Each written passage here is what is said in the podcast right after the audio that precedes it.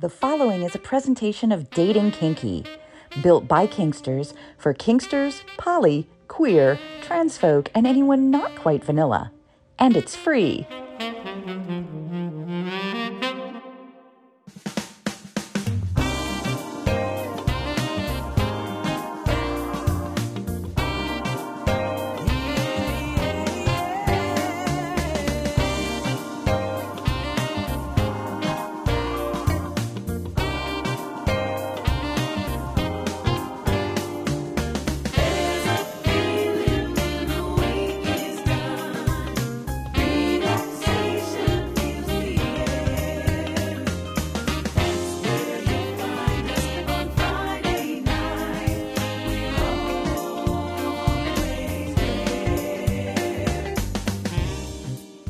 Featuring personalities as their authentic selves, this is What Women and Other Wonderful Humans Want, presented by Dating Kinky. It's an intimate conversation with people inside the kink and fetish worlds, as well as educators, sex positive personalities, and other amazing people sharing their stories of what makes them who they are. And now, here is our own wonderful human with the questions John, or as he is known around the kink and fetish community. Hi there, Catsuit. Hello there, Nookie. I love it when I'm able to talk about a subject that is genuinely one that I don't know much about.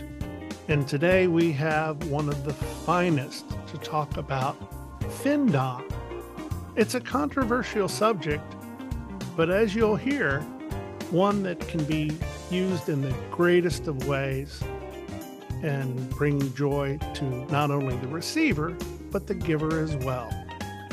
As we talk to an educator, an event curator, and a mogul.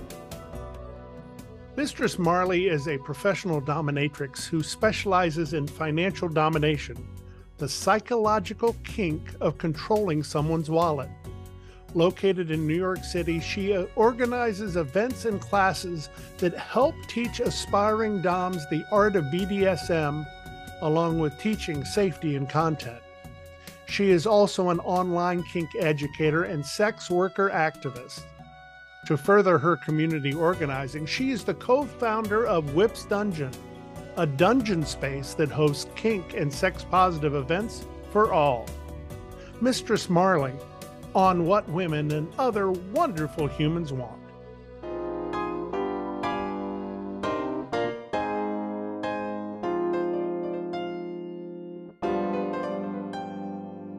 They are the questions that establish the story. Five questions about firsts, bringing back the genesis of the character behind the human. It's the first five, and it starts now first time you ever had an indication that you had a dominant personality? The first time I ever had an indication that I had a dominant personality was definitely in high school. So, in high school, we had the yearbook team, and I made it my business to be the editor in chief. And I was the person that was like, if anyone in this school pisses me off, they're not making the yearbook. So I definitely was that person. Um, power kind of went to my head, but that was like my first sense of power in my life. And I was probably like my senior year. So I was 17, going on 18. So yeah. First time you ever used that power in a professional environment? The first time I used that power in a professional environment was when I was a visual merchandiser um, for retail store. So when you're the visual merchandiser, you really have to be in control of how the store looks and everything of that nature. And I was training other new visual merchandisers that were coming in. So that was my first time doing that. First time you ever picked up an implement of pain, how did you use it? And what were your emotions in doing so? The first time I ever used an implement of pain was definitely these little rubbery plastic floggers, I mean, paddles that you can get from Amazon. And that was my first time I ever had a BDSM session. And when I used it, I knew it didn't really give too much like pain to the person. I knew it was like a wimpy little thing. Um, but even their reaction was just like it felt so great to them and I just felt great doing it. I was like, I should have been doing this. This is something that was I was meant to be called to. First time you taught a class, what was it in and how confident were you in teaching it? So the first time I taught a class, I was teaching a class about how to be a sugar baby. So before I was a dominatrix, I was a sugar baby. So there was a class of maybe like 15 women that were interested. Um, and it just felt great to be teaching and to just see that people were focused on what I had to say and something that I had for a while been hiding and was so open about now talking to people about. So I think that was just my segue into wanting to be an educator in, you know, just sex work, period. First time as a FinDom, you received a tribute. And what did it feel like receiving it? It was my first week of being a FinDom. I had posted a receipt where I had went out and got food and needed to be reimbursed. It was like $50. When I received it, I went from, well, I don't know if FinDom is real to holy shit, it's real. I just got money from a stranger. I'm about to quit my job now. and we will see where that journey continued when we return with Mistress Marley on What Women and Other Wonderful Humans Want, presented by Dating Kinky. We're just getting started. Don't go away. We do this show without paid advertisers and provide it to you as a labor of love. If you want to help the show, as well as contribute to Catsuit's conference fund to get live interviews and teach some amazing classes, you can give at bit.ly slash thanks catsuit. Now let's hear from some of Catsuit's friends with some messages for you. Are you curious about kink but don't know where to begin? or maybe you have a friend who, while they appreciate your interest in BDSM, they don't really understand what it's all about. You should check out Kink for the Curious. It's a fun little activity book with color pages and word finds, lots of silly puns, uh, but lots of solid BDSM and kink information written by somebody who's been in the business for almost 30 years. Kink for the Curious, a BDSM activity book for beginners written by Princessa Natasha Strange, that's me, is available on Amazon. Go get it now. Welcome to the Yoniverse. I'm Scarlett. And I'm Anya. The Flaming Yoni podcast is a celebration of the beautiful and unique expressions of female sexuality. From asexual to megasexual, from lifelong monogamy to relationship anarchy, from deep spiritual bonds of sacred union to spur of the moment flames. It is all infused with Yoni energy. Search for the Flaming Yoni on your favorite podcast platform. You will not leave the same as when you came. We invite you to connect with us on social media so you can follow all the great news about the show. You can find us on Twitter at What Women Want P1, on Instagram at What Women Want Podcast, and on FetLife at WWW Podcast. And if you want to follow the host, that's easy, as on Twitter, Instagram, and FetLife, he is Hi There Catsuit. And now back to What Women and Other Wonderful Humans Want, presented by Dating Kinky. Thank you, Nookie, and welcome back to the show. Honored to be joined from New York City by Mistress Marley, who calls herself educator, event curator, mogul. Let's go through each of those. Let's start with mogul. What is it about you that says mogul? I think what it what it is about me that says mogul is that I'm very transparent. I'm very daring in everything I do. I'm very innovative. Um, when I first started out in FinDom, I noticed that there weren't a lot of women that look like me. There weren't a lot of black women that were doing findom. So my first thing was to try to make a space for other black women to, you know, join in on this industry safely, consensually.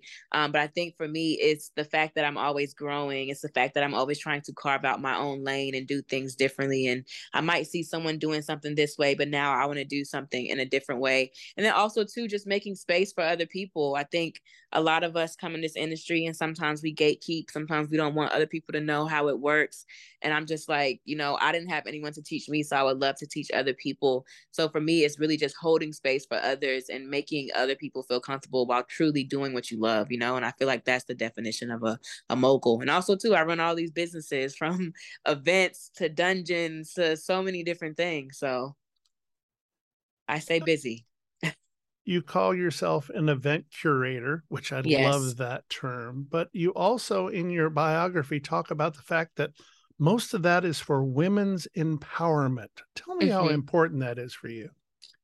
So it's very important to me for to showcase women's empowerment from this point of view because a lot of the women's empowerment we see is stuff like oh girl you don't need a man or you know you should have your own you should be doing this and that but it's never from the standpoint of dominance um it's always just I feel like it's really cookie cutter. It kind of leaves out the women that are like me, that are sex workers, that might not be doing the conservative thing, that might not be doing what society wants them to do. So, me creating this ev- these events are to bring those type of women together, um, to bring the type of women around me that I wish I had as friends growing up, and you know that I wish I had um, in my circle aside from the few women that I do have. So I curate these events for women to be able to dominate. So for me to make an event where a woman has never dominated a man in her life and she gets to come in and whoop a submissive's ass consensually and get her feet rubbed and be served champagne at the same time, why not?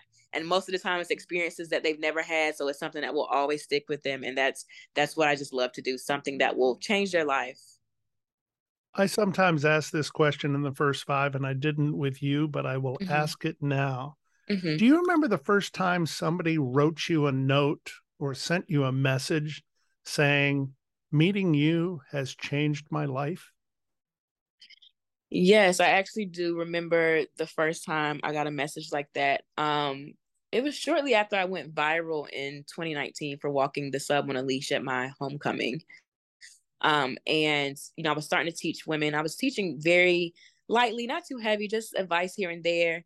And you know, one woman told me she was like, "You literally changed my life. Like ever since I've started taking your classes, I've gotten a submissive that's helped me pay for my school books and for um, laptop and things of that nature." And she was just telling me that she never thought that she was deserving of that. And to hear that in a way it makes you of course you're like thank you and you're so glad to hear that but in a way it makes you think like i'm just living my everyday life myself trying to make it through things that are going on you know personal or, or in just in business but here i am you know positively affecting someone else's life way across the other side of the world. So it really makes you put everything in perspective and it makes me look at my work is that it's truly needed. Because there's been times where my work has been criticized like oh you shouldn't be teaching people this or these women need to get a real job or sex work is bad but then it's like i see how it changes lives and you know changes people. And that's why i will always continue to do this work. The misconception of sex work mm. especially in this day and age when things are so much more open than they were but it seems like the walls are closing in faster than ever. Mm-hmm what is it like to be in the middle of something like that when you know that the promise of pleasure or the promise of fulfillment is a noble one, but at the same time, other people have judgment and think that they know that it's something totally different when sometimes it isn't? I think it's mostly, you know, almost every day waking up feeling like your life is just going to be controlled at any point. I mean, there's so many stipulations.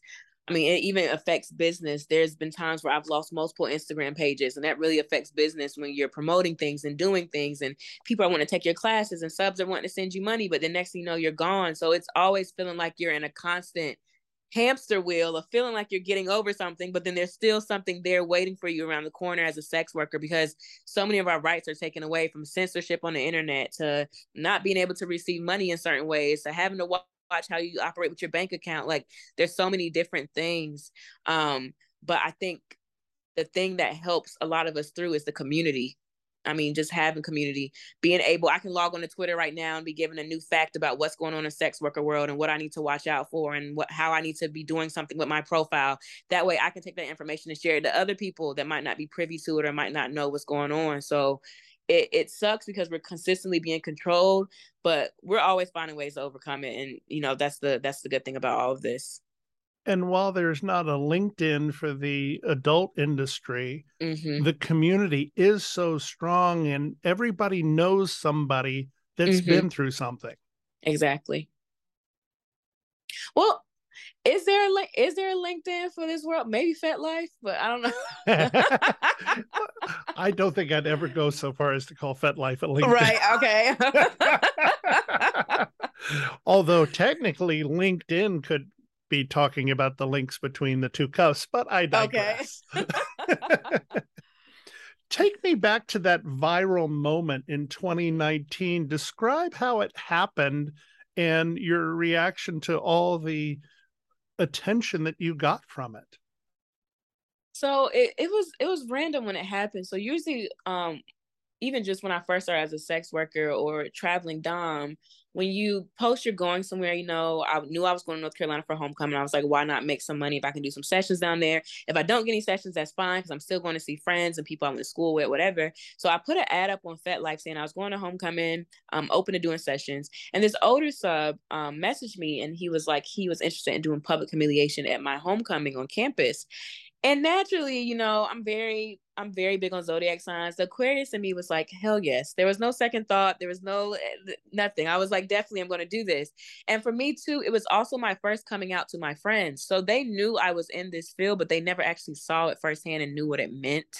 Um it was kind of something that when we would talk about it we would just brush over it whatever laugh about it, oh girl whatever. So when i went and did it to me, I was still in session. So n- never at any point did I think, okay, did I worry about the people that was around me? Um, I was just like, I'm in session. Um, it's consensual. I want to make sure the sub is good. This is public humiliation. I'm making sure I'm doing it in an area where it's going to be adults only. Um, I'm making sure that you know it's consensual. People know it's consensual. So what's crazy is that the video that went viral, I didn't even know was being taken of me at the moment till I saw it posted the next day. So what you see me doing in the video where I'm posing and stuff, I'm posing for my best friend's camera because he's he's taking pictures of me. Mm-hmm. But off on the side, someone was was recording. So we did the session. Sub went home, made sure he was okay, and so we ended up partying the rest of the night for homecoming. I go go to sleep. I wake up and I see the tweet that says this girl brought her sugar daddy to homecoming. I retweeted it to correct it. I was like, that's not my sugar daddy. That's a sub that paid me to be humiliated. When I tell you that tweet went viral, I went from like 1,000 followers on Twitter to like 13K. My app kept crashing. Wow. Like this was all happening in a matter of hours. And I had so many women just saying, can you teach me? Can you teach me? And ever since then, it's been history. And I, I definitely say that moment is pretty much what propelled me to, to where I am now. That's so beautiful. Mm-hmm. And at that event, you said it was your coming out to let people know publicly who you mm. are.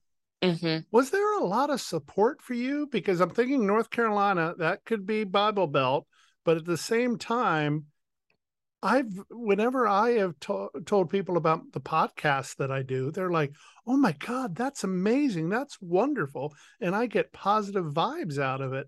How, mm-hmm. What was the reaction towards you? For me, it was mixed reactions. So I noticed that most of the positive reactions were from women that were intrigued, that wanted to learn, that just loved it. And the negative reactions, per usual, from men that don't understand.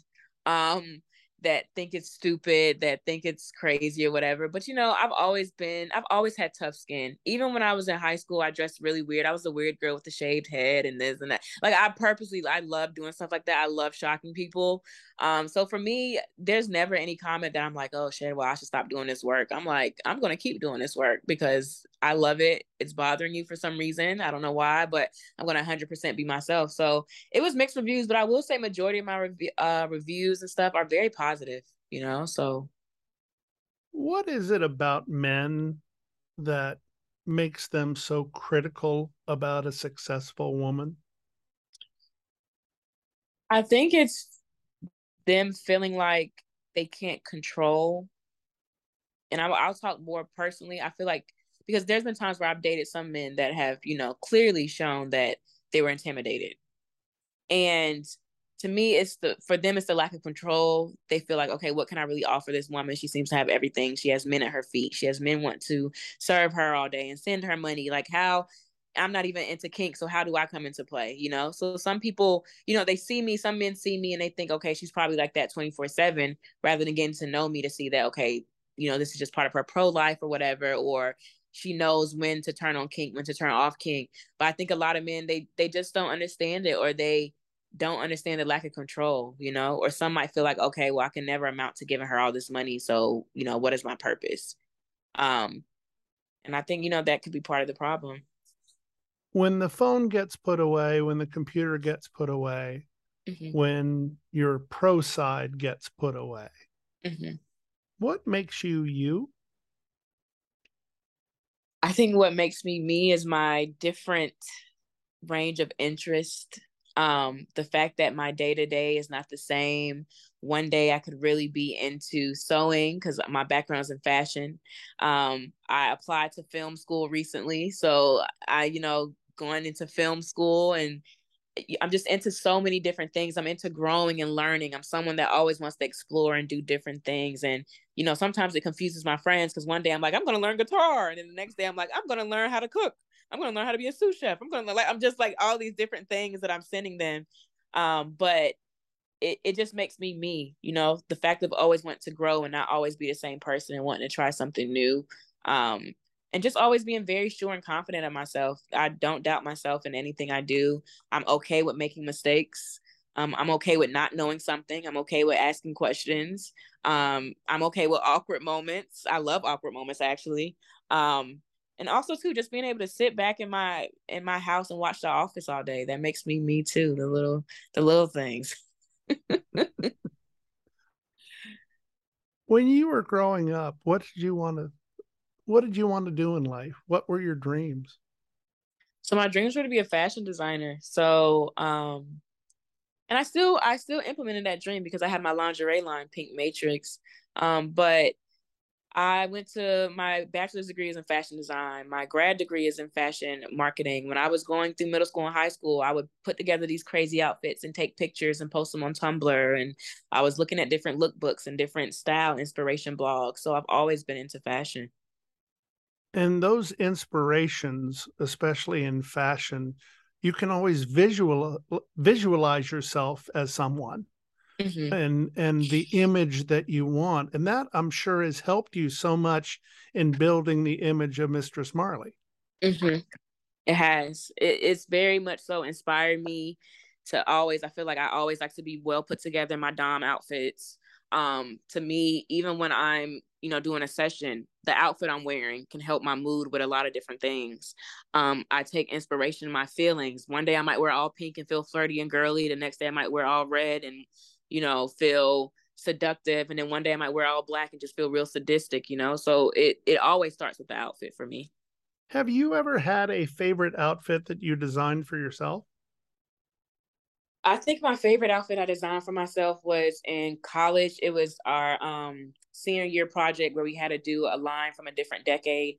And I did the 80s, and it was like this pink, like top with a skirt with like this fur around it. And I just love it. And I still have it to this day. Actually, when I was just moving the other day, I saw it and it brought back so many memories. You picked a great decade, that's for mm-hmm. sure, especially when it comes to fashion. I still miss the neons of those days. Yes so much fun. Let's start talking about what has intrigued me and what made me want to talk to you in the first place. Mm-hmm. And that is the very powerful but somewhat misunderstood wor- world of findoming. Yes. What I, I know that you explained the story of what got you into it by getting that first restaurant bill taken care of or first food bill taken care of. Mm-hmm. But what developed it? I think what developed it was really just doing my research because there was no one willing to teach me. So I pretty much had to learn on my own. So within doing all that research, you're learning the different terms. You're learning how to interact with um submissives. You're learning what's pretty much what's acceptable, what's not.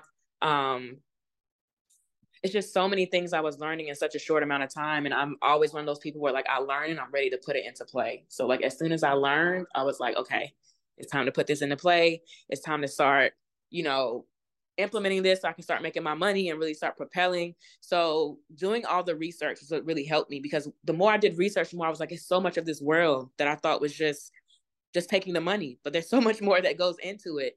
And that brought me into learning about consent. That brought me into learning about BDSM. Um, that taught me into learning about all these different terms about having top drop and bottom drop and and all these different terms from TPE to SPH to JOI, like all these different things that I had to learn. So I think what really propelled me more into it was definitely learning. What was the most important lesson that you learned early in findoming? So I learned that early in findom that there are a lot of time wasters. So I used to think, okay, everyone's going to want to pay me. I'm not going to have to worry about this or that. And then you get so many people in your inbox that want free kink. They want to waste your time all day. They want to feel like, oh, I can talk to you and not have to pay any money. Um, and there was also times too, I had to learn you have to take that deposit up front for any session. There were times where I was doing online sessions. I didn't take the deposit. We had the session and then they disappeared or blocked me. And I basically got paid nothing. So those are things I wish I knew before jumping into it, but I'm glad I know now. What is the biggest misconception about findoming? I think the biggest misconception is that people think it's easy work. Um, people think you just hop on and demand money, you get it right away. It's definitely something where you have to create a brand. Um, it's something where you have to definitely put the work in for visibility, at least posting three to four times a week. Um, it's definitely something where you have to have patience and you have to know that people are going to try you, people are going to try to offend you, whatever it might be. Um, but one of those common misconceptions is that people think it's very easy work. When you see people pop onto Twitter or Instagram, and you might have this feeling of, yeah, I see that they want to be a femdom, but they're not quite understanding what it's all about. How does that make you feel? Does it put you into kind of mother mode, like excuse me young lady let me show you the way here or or is it one of those things where like god anybody thinks they can do this? It kind of does both. Um definitely the one with like wow people really think anybody can do this and it also has me wanting to guide people. Um so i think the best way i do it is just by advertising the classes i always tell people if you're really serious about this industry You'll take classes. You'll talk to people that have done the work, um, whether that's a free class, whether you're paying their tribute or whatever to learn. You know, um, you know, I see that a lot because people, you know, Findom is becoming more and more popular. We're seeing it in pop culture a lot. We're seeing it covered in the news. You have people like me all over Google talking about it. So it's like, it's what's the word I'm looking for? Because I don't want to say that it makes the industry oversaturated, but what I also like to know and and let people see is that yeah you might have hundreds of women trying to get into findom and making it look bad for the rest of us especially those that aren't like doing it right but also too this work is so much work that the ones that it's not for they'll drop out very quickly mm-hmm. and you'll mm-hmm. see it so yeah where do ethics fit in when it comes to findom so the ethics in findom really come down to boundaries of what your sub can spend. It's about having those conversations on um, knowing their budgets, not expecting them to go too over their budget unless they consent to it, um, knowing that it's not all about gimme, gimme, gimme all the time. Sometimes it's about having those conversations, those Dom sub conversations, um, building those relationships. There are times where I've had relationships where it was just one send and that was it. But then I have these long standing submissive relationships. I have a submissive now of going on four years that started out in Findom. Um, so the ethics of it is just making sure that, you know, we go by SSC, safe, sane, and consensual, you know, just making sure that everything we do aligns you don't want to take away from the fantasy of everything, but also to being safe and ethical helps with that fantasy, helps bring it along more easily. Um, but just really having those conversations like how much can you spend this month? How much can you budget? You know, things of that nature. And not because and that way you don't have unrealistic expectations. So I'm not going to ask a sub to send me a thousand dollars and they can barely send me 30 or 40 dollars. You know, I'll take those small sends also, but the subs that send the smaller sends know that they're not as much priority as the ones that would send the bigger sends, you know? So just letting them know those boundaries, letting them know how they can pretty much fit into your life. There's subs that might can't do Findom, they can't send me money, so I give them other errands. Promote me on Twitter, promote my pages, um, create some graphics for me. You're good at creating websites, boom, create a website for me. Um, maybe you can't afford all this tribute, but maybe you can order me Uber Eats tonight because I'm hungry. Maybe you can get me a Uber. Like there's other ways. Maybe if you're okay with your face being on camera, you can do some content with me. You know, there's so many different ways that subs can be utilized. And I think people overlook that and people don't realize that even if the sub is not sending you a big tribute, say if you have that sub that is fine with creating content, next thing you know, now you can use that content to make money on Clipsite. So it mm-hmm. always leads to something, you know. Is there ever a time when fantasy just stops and reality sets in and you have to have a conversation with a sub and say, this isn't what you should be doing right now. Yes, prime example. More recently, I had a sub on I Want Clips because you know they can uh request custom clips, and he had requested his custom clip. I gave it to him or whatever, but he was very persistent on typing long paragraphs, almost novels, to me, um, every time. And if I didn't reply back in the amount of hours he wanted, he would throw a tantrum. And to me, I completely had to just turn it off. I was like, this is not it. I said, I'm not looking for a sub that doesn't know his boundaries. There was even a time where I told him, hey, I'm with family. And he still, you know, kept going, you know? Um, so times like that, that's when it's outside of the fantasy and it's just like, I can't continue to deal with you because you're overstepping boundaries that I would never overstep with you. And you have a lot of clients or subs, um, even subs that aren't clients yet, they'll come in your inbox like, "Hey, I want to take you on a date." Like that's a boundary. Like that's like you can't just that can't be your first message to somebody. So the good thing is, findoms, doms, DOM, sex workers in general, we have this amazing thing on the internet, and I know a lot of people know what it is called the block button, and we have it and we use it. And you just go on about life and you sleep peacefully. You don't think anymore about it, you know. And I tell more and more people utilize that button. You don't you don't owe anyone that's crossing your boundary shit. Nobody. And the important thing to realize, and you talked about that you're having family time, or you're talking mm-hmm. about just being out when you're trying to enjoy yourself at a bar or something like that. Mm-hmm. There are boundaries that you have because, yes, this is work, and not everybody works 24 7. Mm-hmm. And I think a lot of our subs and clients think we're working 24 7. They think because they're horny at three in the morning, I'm supposed to be up and waiting to talk to them. That's not how it works, you know? Um, and I think a lot of people forget that sex workers, we're human too. We have our regular vanilla friends we hang out with. I go to bars and parties and brunches and vacations, and I have family events I have to go to, and I have regular day to day stuff like doctor's appointments and dentists, like all those different things that they don't take into that some clients don't take into accord and yeah it can get to the point where they really cross those boundaries are most guys in this thinking with their dicks or thinking with their head or thinking with their heart they are definitely thinking with their dicks that goes without saying um you have the really good ones that are thinking with their dicks and their head you know um I don't know about the ones that think with their heart. They might make you think they're thinking with their heart, but they're really not. They're just trying to get attention, probably. But a lot of them um, are thinking with their dicks. Interesting. because it's just it's the picture that you would have of the quote typical male. Yeah.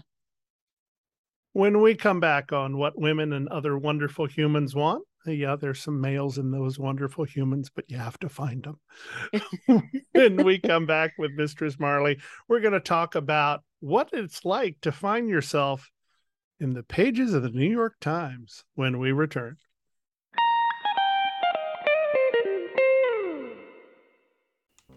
Hi, Dawn. Hi, Dan. Recently, we put together a brand new book called Hearts and Collars, reflecting 20 years in a power exchange relationship. It's 350 pages of what we've been living for the past 20 years. Indeed, and it's got chapters like communication, power exchange and spirituality, how to be a leader, high protocol, becoming a follower, Rituals, the new porch time, victim, survivor, and thriver, power exchange and polyamory, submissive versus wife, the practical contract guide, relationship short- shorthand, as well as other tools and experiences we've had over the years. Check it out at eroticawakening.com slash hearts and collars. Bye, Dan. Bye, Dawn.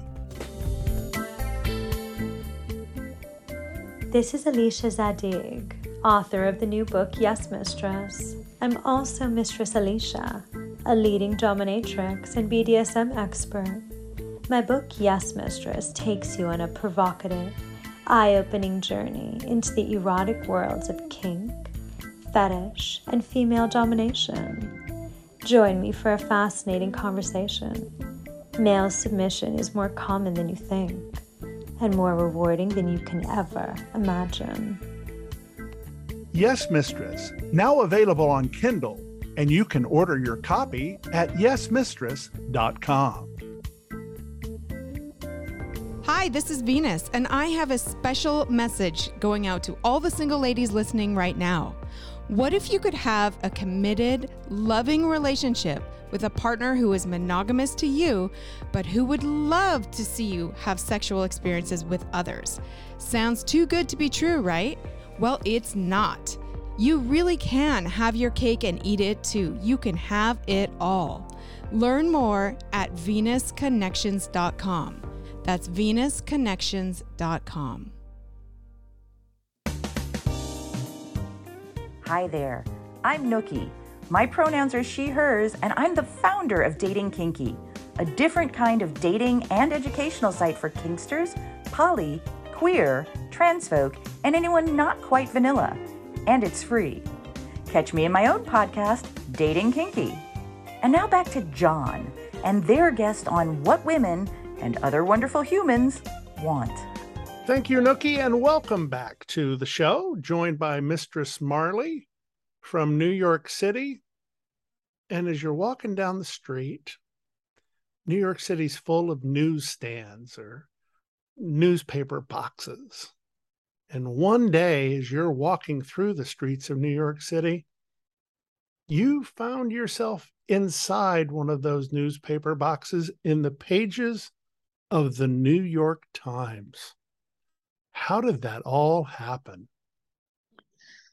So, very interesting. So, um, I want to say it was tw- it was the beginning or the end of 2020, going into 2021.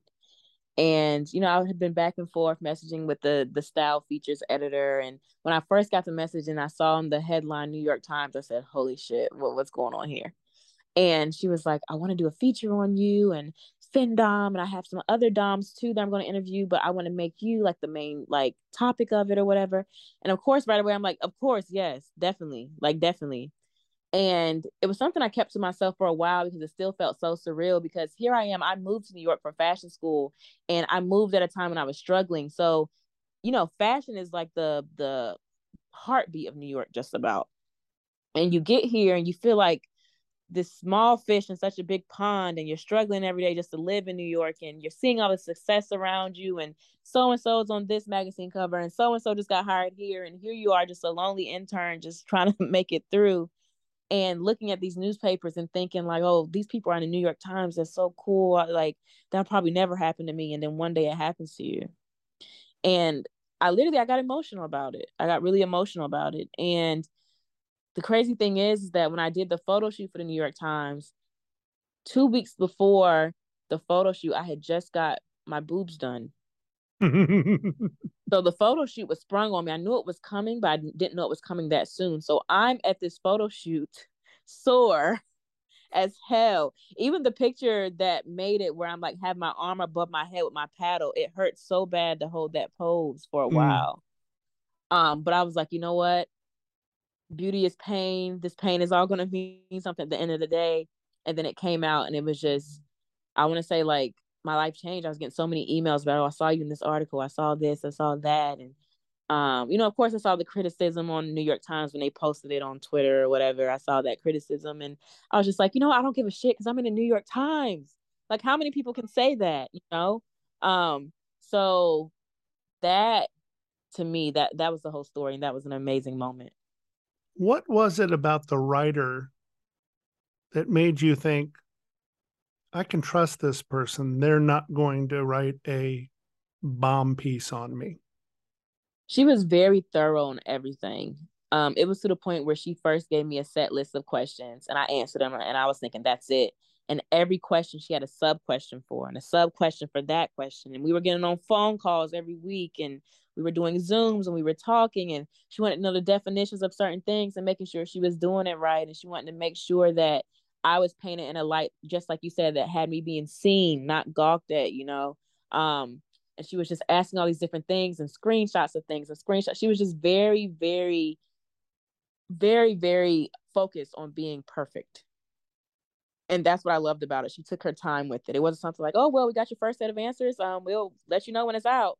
It's like, no, we got your first set of answers and I need more. And I'm going to walk you through every step did she grow in her interest in what you were doing as time went on? And do you know if she ended up being very interested in it at the end? So I don't know if she ever ended up like even getting into findom or whatever. But what I find very interesting is when I do a lot of these interviews with other women, especially women that are in vanilla positions and vanilla jobs, at some point in the interview, they they say how they want to do this. Oh, I should be doing this. Or I need to take your classes. I always hear that. So do they ever take my classes? I'm not sure, but um, I'm pretty sure I make their minds start, you know, t- start turning, the wheels start turning and things.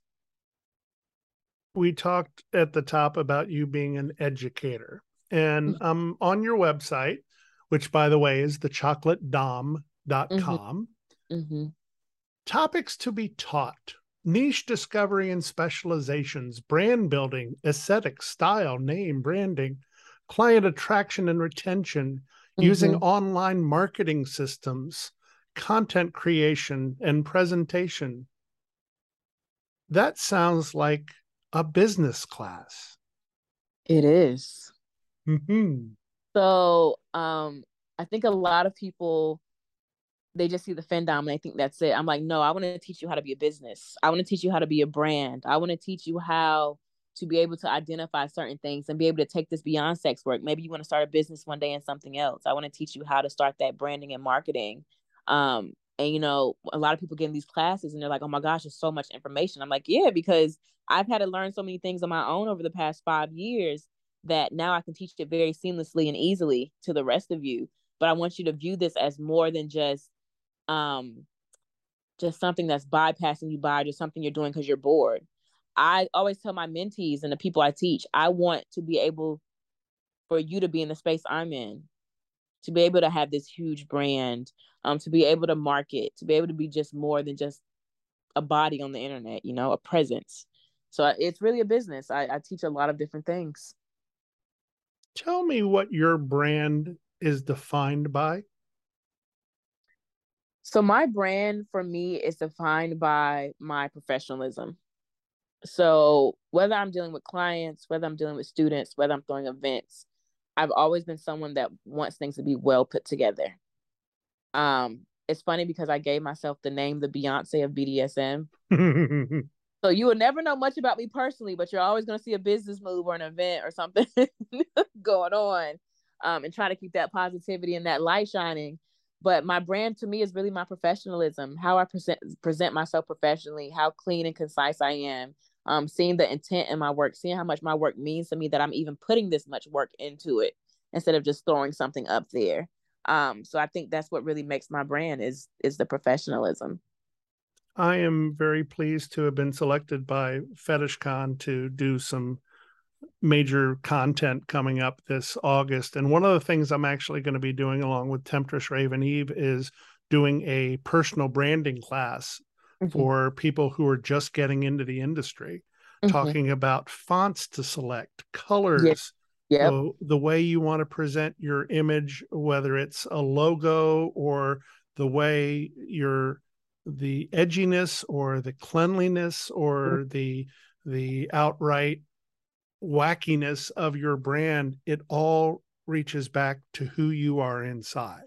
Mm-hmm and I, I think I've done a pretty good job in branding this particular podcast with little mm-hmm. subtleties. And a lot of people come back to me and go, that's one of the reasons why we listen is because you present it in a way that we want to. Mm-hmm. Yep. So I'll yep. take that compliment. Yeah. Yeah.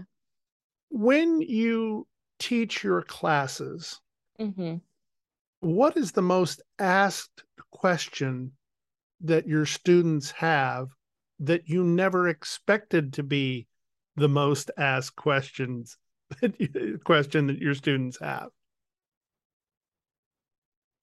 I think the most asked questions that my students have is should I give them my bank account info? Hmm. And to me, not like not to offend anybody, but to me, I'm like, isn't it common sense that we don't give anyone our bank info? I mean, even just in our regular everyday lives, mm-hmm. you know? And that's one of the questions that I often get. And I'm and you know, of course, professionally I say, no, of course not. You know, there are different ways you can get paid, Cash App, uh, Venmo, Wish Tender, Spank Pay, tributes through clip sites, you know, all these different ways you can get paid safely where you never have to give out that info. But that's one of the questions I get very often. Um, and another one I get very often too is can I do this without showing my face? And me being a Dom that shows her face, I was, you know, in the beginning, I was a little ignorant because I assumed, you know, everyone shows their face in this. Like, you know, we're, we're femdoms, we show our faces. But then I realized there were so many women that had to protect their vanilla jobs and what they have going on that they couldn't show their face. So even me showing my face to be able to better teach my students and better cater to my students, I had to learn the ways of being faceless.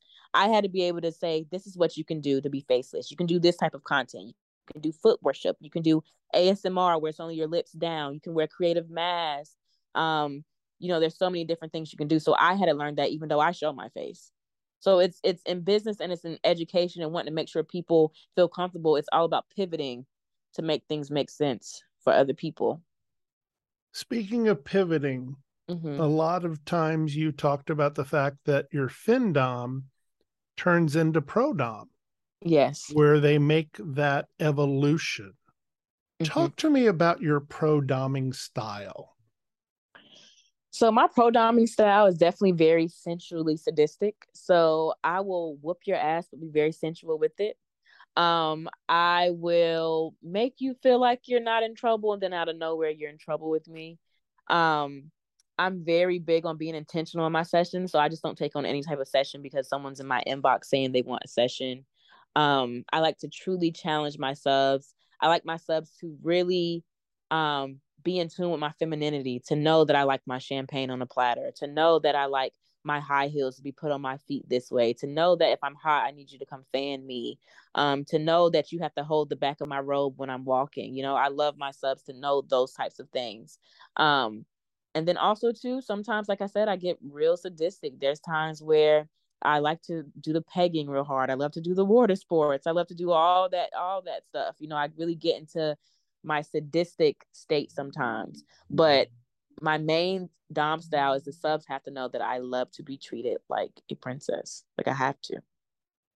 One of the things I discuss on the show so many times is the power of connection. Mm-hmm.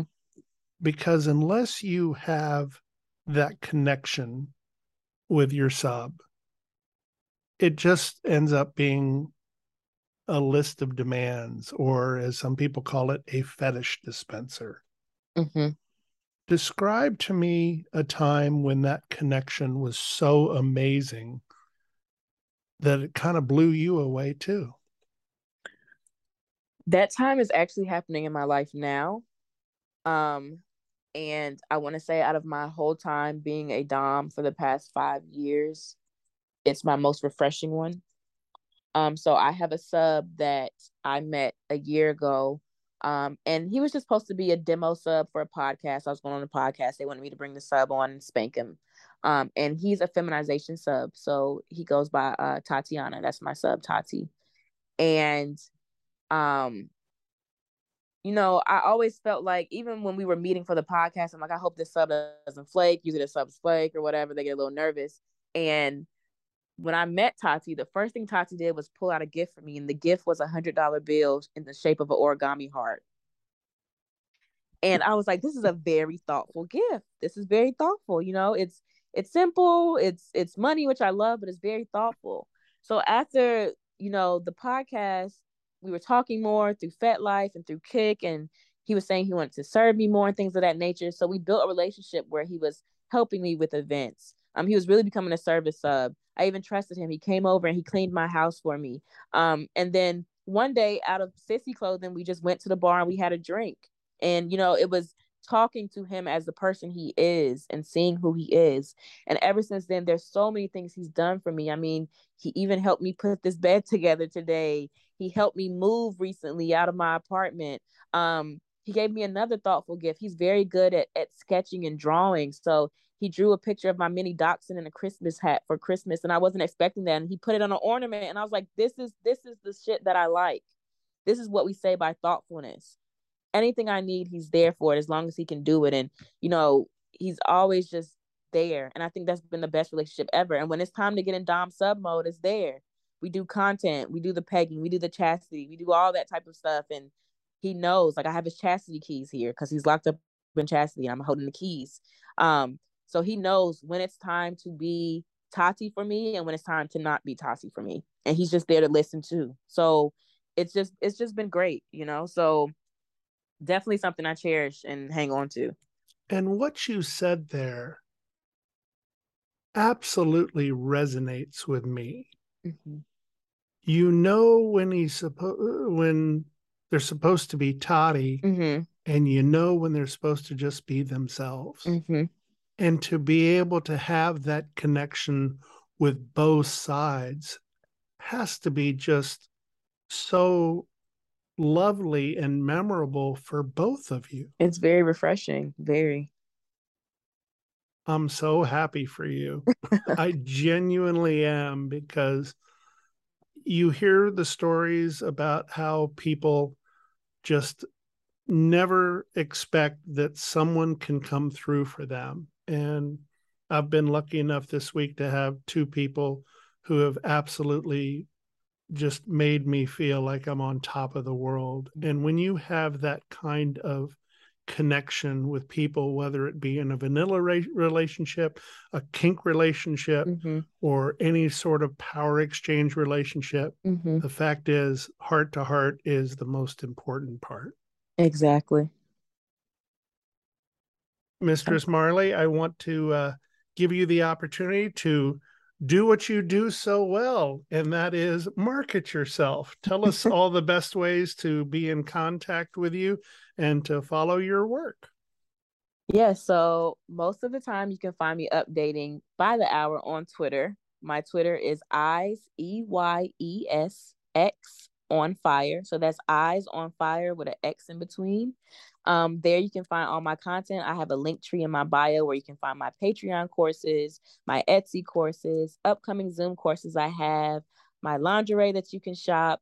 Um, there's even a link there for Whipz Dungeon. So Whipz Dungeon is the dungeon that I co-founded here in Brooklyn with another dom named Goddess Rue.